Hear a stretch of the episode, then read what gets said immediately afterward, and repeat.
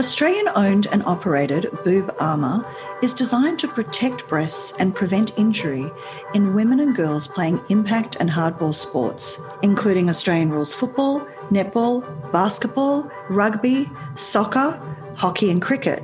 Susie Betts, Boob Armour's founder and director, says there's plenty of research and evidence showing that impact to the breast can result in deep bruising and the formation of hard lumps in the breast tissue. Too many of us are unaware of the problem and underestimate the occurrence of breast injuries. Susie is committed to protecting females in contact sports and giving them confidence to play at their best without fear of breast injury during a game or training. Specialist breast cancer surgeon Dr. Chantel Thornton says trauma to the breast tissue can cause dead fat necrosis, which can lead to lumps in the breast. This can be mistaken for breast cancer, and as a result, a biopsy might be required. So, boob armour consists of inserts made from soft but strong polyethylene, just two millimetres thick. They extend around the underarm for added protection, stabilise the breasts into position, and can be easily inserted into a sports bra. Dr. Thornton says trauma to the breast should be avoided and protection in sport is recommended. So, Boob Armour, which is officially licensed by the AFL and the AFLW, was launched in 2020 with one overriding ambition to give more women and girls the confidence to play impact sports while protecting their breasts from injury. According to Libby Birch, who is a physiotherapist and played for the Melbourne AFLW, she says, Well, it's like a modern mouthguard for females. We wear helmets and shin guards, but what about protecting the most important part of your body? Since becoming a physio, she says she's more aware of the impact on breasts during contact sports.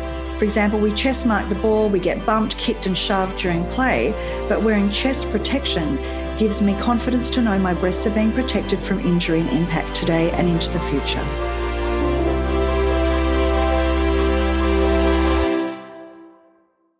So, Susie, welcome to the What I've Learnt podcast. So thrilled to have you on board. Thanks for having me, Deb. Pleasure. So, Susie, tell me a little bit about where and how this really quite extraordinary idea came up for you. I mean, were you um, um, involved in sport a lot growing up? T- tell me how this this came to be. Well, this actually came to be um, in 2018 when I actually found lumps in my own breasts. And I went to see um, my breast surgeon, who asked me the first question she actually asked me was, Had I received a trauma somewhere along the way? Now, I thought that was quite weird at the time, but it stuck with me. We then had to go down the path of, you know, going through the motions of looking for breast cancer. So I ended up having uh, a lot of testing, including biopsies, which are probably the worst thing I've ever had in my life. And then I had surgery to find out I didn't have breast cancer, which I never thought I did. About a month or two later, I developed more lumps, which was pretty rare for, you know, these sort of things. And at the end of the day, I think it turns out that what my lumps were were the result of a trauma I may have received when I was younger. So, having two daughters who played at the time both basketball and Aussie rules, I came home and I said to them, Do you girls get hit in the boobs? And they were like, Yeah, dumb question, mum, all the time. So then, you know, it really started playing on me. And I thought, you know, what is there to protect girls. There's obviously a cricket box for boys. You know, we have to wear a mouth guard when we're playing Aussie rules. Soccer players have to wear shin guards, but they don't have to have any breast protection. Cricketers might have to wear groin or thigh guards, no breast protection. Uh, basketballers, nothing.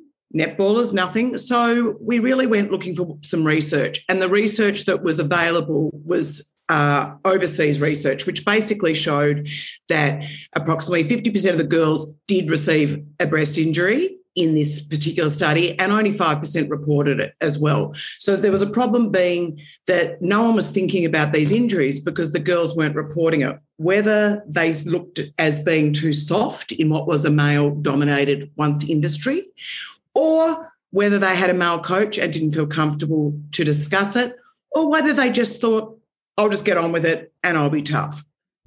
So then um, last year, thank God, there had been some published research into which included Aussie rules uh, as well. You know, a study of 207 uh, players of Aussie rules, rugby, AFL, and 60% there said they had obtained an injury, and 50% of those said that that actually affected their performance. So, you know, that's they're scary numbers when you think about it. Extremely. I mean, I find it extraordinary that nobody's actually um, in any form dealt with this before. And your personal story, which led you down this path, is also pretty extreme. I mean, I just can't believe that you had to go through the entire um, breast cancer screening, scanning, even to the point of biopsies for this issue to be identified. Um, so you're really saying, I mean, it, was this something that when you spoke to your surgeon that is common? I mean, that people Interestingly enough, now I have to still be tested every six months. So the last test I had, which was probably about that's an MRI with the dye that goes in your arm. And I have to say, the first MRI I ever had, I crawled out of because it was the most traumatic, mm. traumatic thing I'd ever been through following the biopsy. Um, but so about a month ago, I had another biopsy. So this is an ongoing thing. And, you know, these lumps, you know, they mimic breast cancer cells. So, you know, it, it even though you don't have cancer, obviously, um, you know, it is hard to detect and, and the imaging doesn't show up these things. So that, that hence why you've got to go for the biopsy as well. And my surgeon is so thorough that we cross everything. You know, I do the mammogram, the ultrasound, and the MRI, and all three of them show things different. One might show up in an MRI, one may not show up in a mammogram. So hence why we do the biopsies as well. So I'm getting very used to this now. Look, it, what I do what I do find really interesting though is that um, this must be a not an uncommon experience, and also the fact. So there's no really early distinguishing um, test to say this is a trauma um, lump versus a breast cancer lump.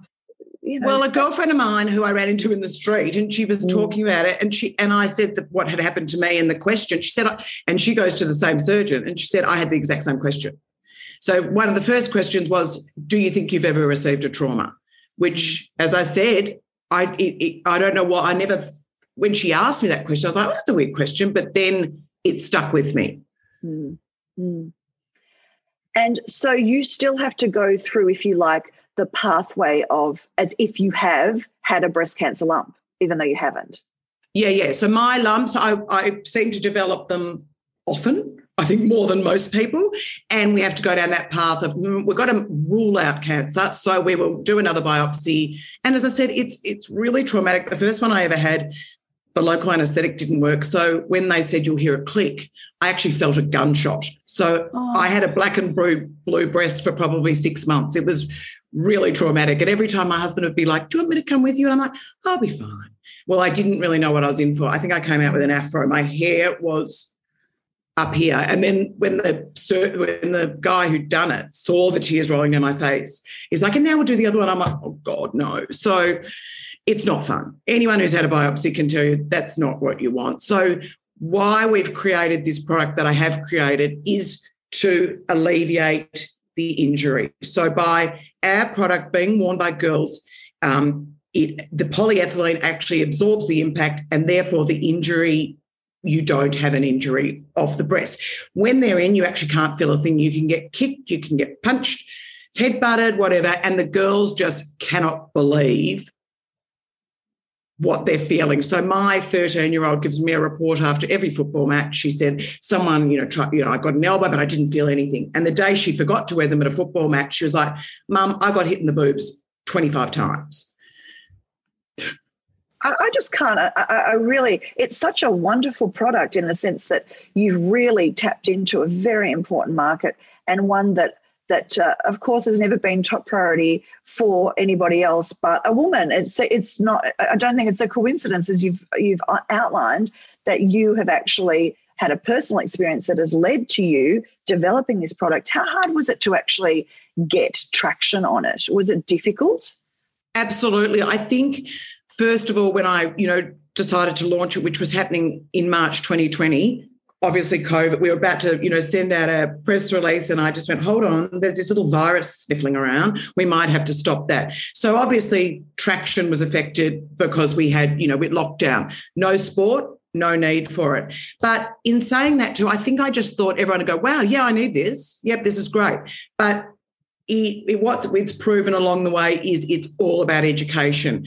People and and until it becomes mandate, like a mouth guard or shin guards, we're going to still have this problem where people go, "Great idea, I'll think about it later." Mm-hmm. So, you know, and you know, there's been some amazing men who have really embraced it. And then there's been someone who have sent some really horrible emails telling me they don't have breasts. So why don't I go and get stuffed?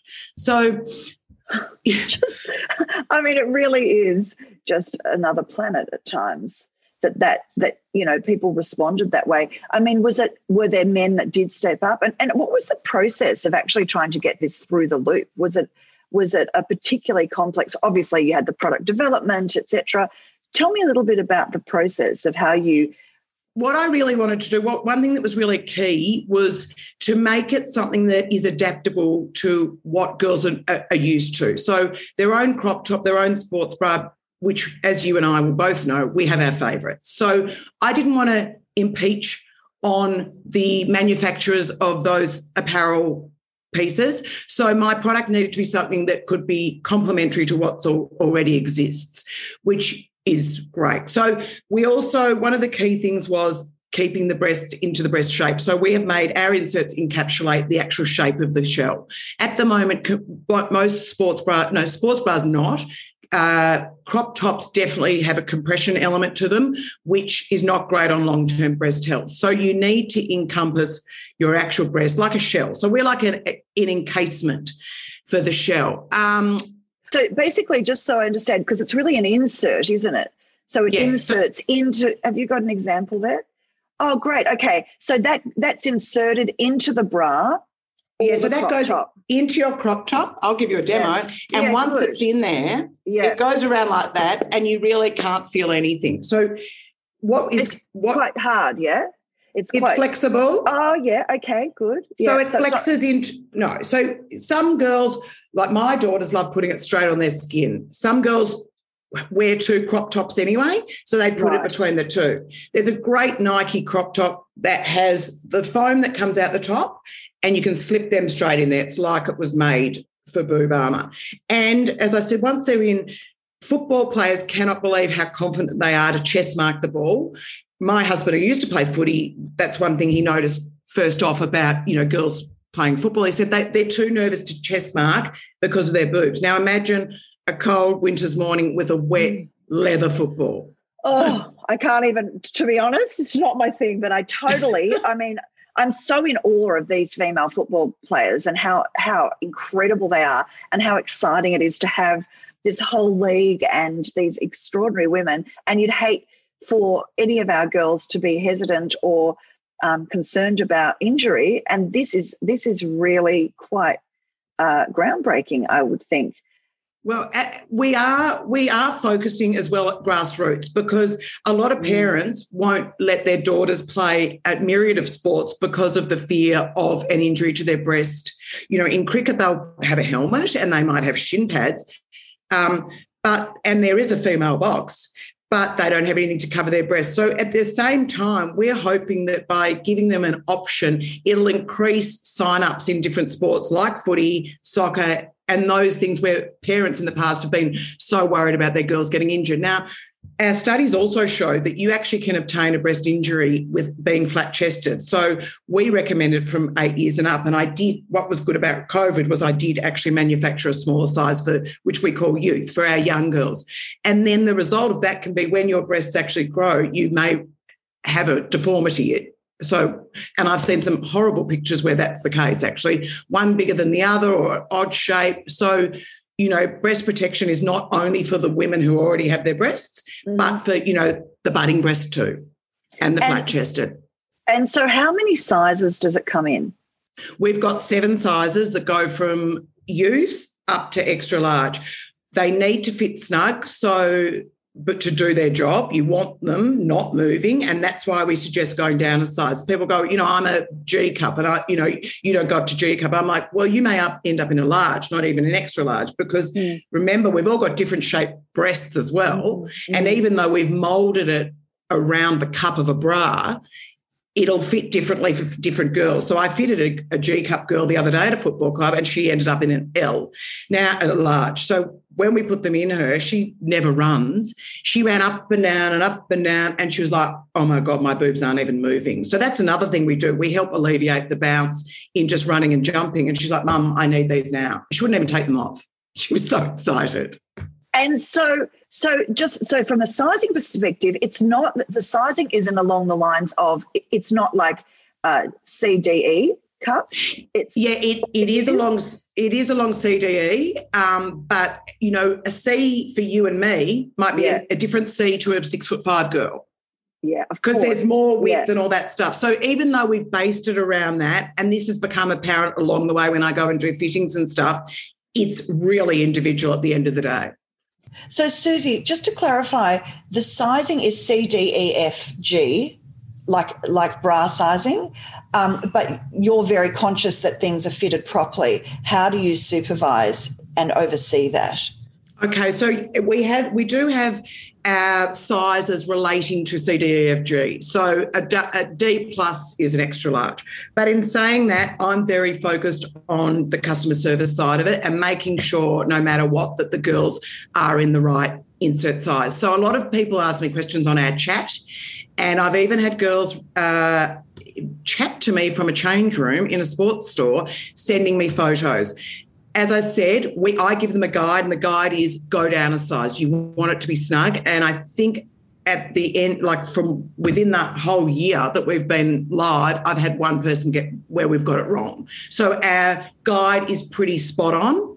But as I said to you, it's specific to every girl. So, you know, what I think I said about you and I being, you know, what's a C to us is a is a different C to someone else. So it is about chatting with the individual where possible. But I do have a lot, we have a lot of chats. That online chat's great. Yeah, well, because obviously people will be anxious about making sure that they fit and suit properly. But it sounds like you're managing that very carefully. Um, do you have so if people buy online that's one thing as you say they get delivered sort of like a bra would get delivered but do you mm-hmm. have like outlets or facilities or can people book in with you to if they're concerned about fitting or size Absolutely. So we go out and see a lot of sports clubs, and I love that because I love really engaging with the girls and talking about the problems, which most of them have never thought of before. And they get so excited just trying them on. So you see them doing boob to boob, jumping in the air, and it's really great. And I come home on a high because I know that they're now protected. And a lot of them send me beautiful notes just saying, I can't believe that I, you know, played without this before. And the most lovely, lovely compliment. So it that's probably the most rewarding thing I love doing. I love getting out there and speaking to people where we can. And, Obviously, I mean, I had a big call out in Perth, can't get there. So mm. and that obviously the logistics of that is obviously COVID affected, but in time, obviously that will become a little easier. And I can sort of imagine you'd have a, a team or an army of of fitters that could be accessed. Is that what your intention is? Well, that would be great down the track. Obviously, I'm a you know a little old me at the moment, but what I did do was produce a, a video of how they needed to be fitted, so that people could roll them out in clubs too.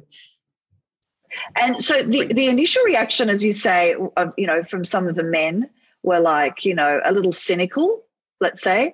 Do you think that's changing? Do you think as as um, uh, men are obviously seeing that women's football is a huge success, for example, and understanding, you know, women's basketball is also thriving. What what have you seen in terms of the change of attitude from from male, often male run clubs and um, and all the coaches? And are you seeing a change? Are people starting to see how important this is? Absolutely.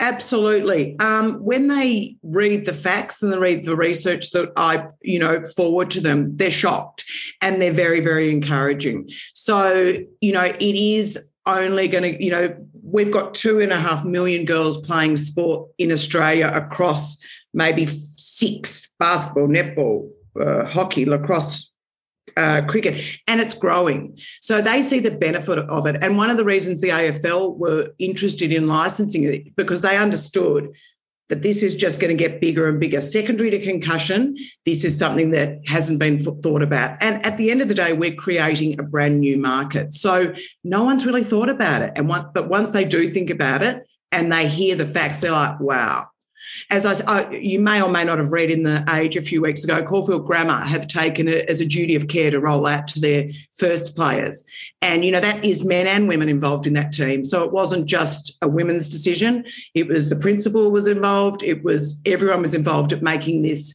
You know, the guys get protected. We've got to, as a duty of care, look after our girls. So hopefully, the schools and the teams will follow suit of how important it actually is for everyone. Yeah. So your ambition is to to hopefully that it will be like a mouthguard mandatory, that it will be something. Absolutely. Be, yeah. Abs- absolutely. Like like a cricket box. When the cricket box was invented many moons ago, there was no mm. medical research. It was protect the crown jewels. Different mm. for the boobs. We've got to prove why you need to wear it. And so the AFL coming on board would have been a great uh, validation, and and certainly that drives it into the the echelons that you want to access and helps give you the credibility which you obviously deserve and need. Do you think that um, the AFL will, in an ongoing way, be effective at helping that become a mandatory option? I can't speak for them, but I would love it if if mm. they could. Um, it, it comes from need and want and I suppose realizing how important this is. And I suppose when they look at sign-ups in community at community level, which reflects on the sport in general, I'm sure it would be something that they would hopefully help grow and promote as a mandate piece like a mouthguard. And so for you, what's been the greatest challenges with this process, with trying to get this up and into the world?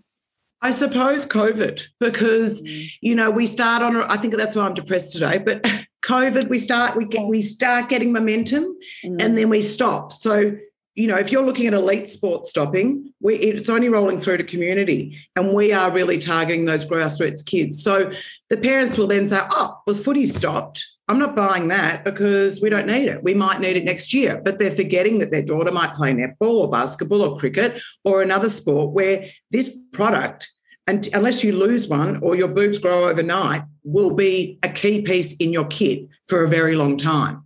Mm-hmm. Well, it looks like a pretty sturdy resilient um, item. It's not something that's going to, as you say, it's an investment in something that will be long term. But look, I appreciate and I'm sorry that you do feel the way you do. I think everybody's feeling, um, and lots of businesses are being severely impacted. And I can see how yours would be as well. But I think if we can hold five and all just work as a team to support each other. I mean, when I read about what you were doing and about this product, and as you know, you and I actually know each other through another means, but we didn't. I didn't know that when I contacted you because I, I didn't, didn't know. Did, yeah. I didn't. I was just like, what a great idea! I read, you know, an article. I think it was in the Age or wherever it was, and I thought you know go you and and i think that if we keep innovating creating and this is a particularly important um, I, I love the fact also that you have identified that women and girls are so, so important to protect in this way. And for the life of me, I don't understand why it's never been done. But good on you for finding this niche and for developing something which I think will have a lot of longevity and hopefully support.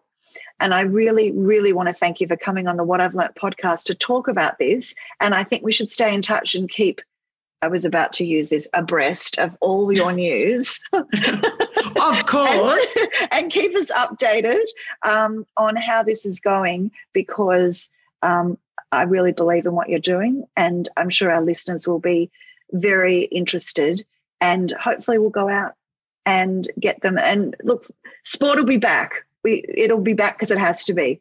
And we all need it for our mental health. Other than anything else, we need that you know, something to look forward to running out on a pitch, on a field, do something. Absolutely, Susie. Thank you so much for your time. And you have a good day and keep that smile. And you look gorgeous. And oh, thank you. You're gorgeous. soon. thank you so much. Bye. Bye.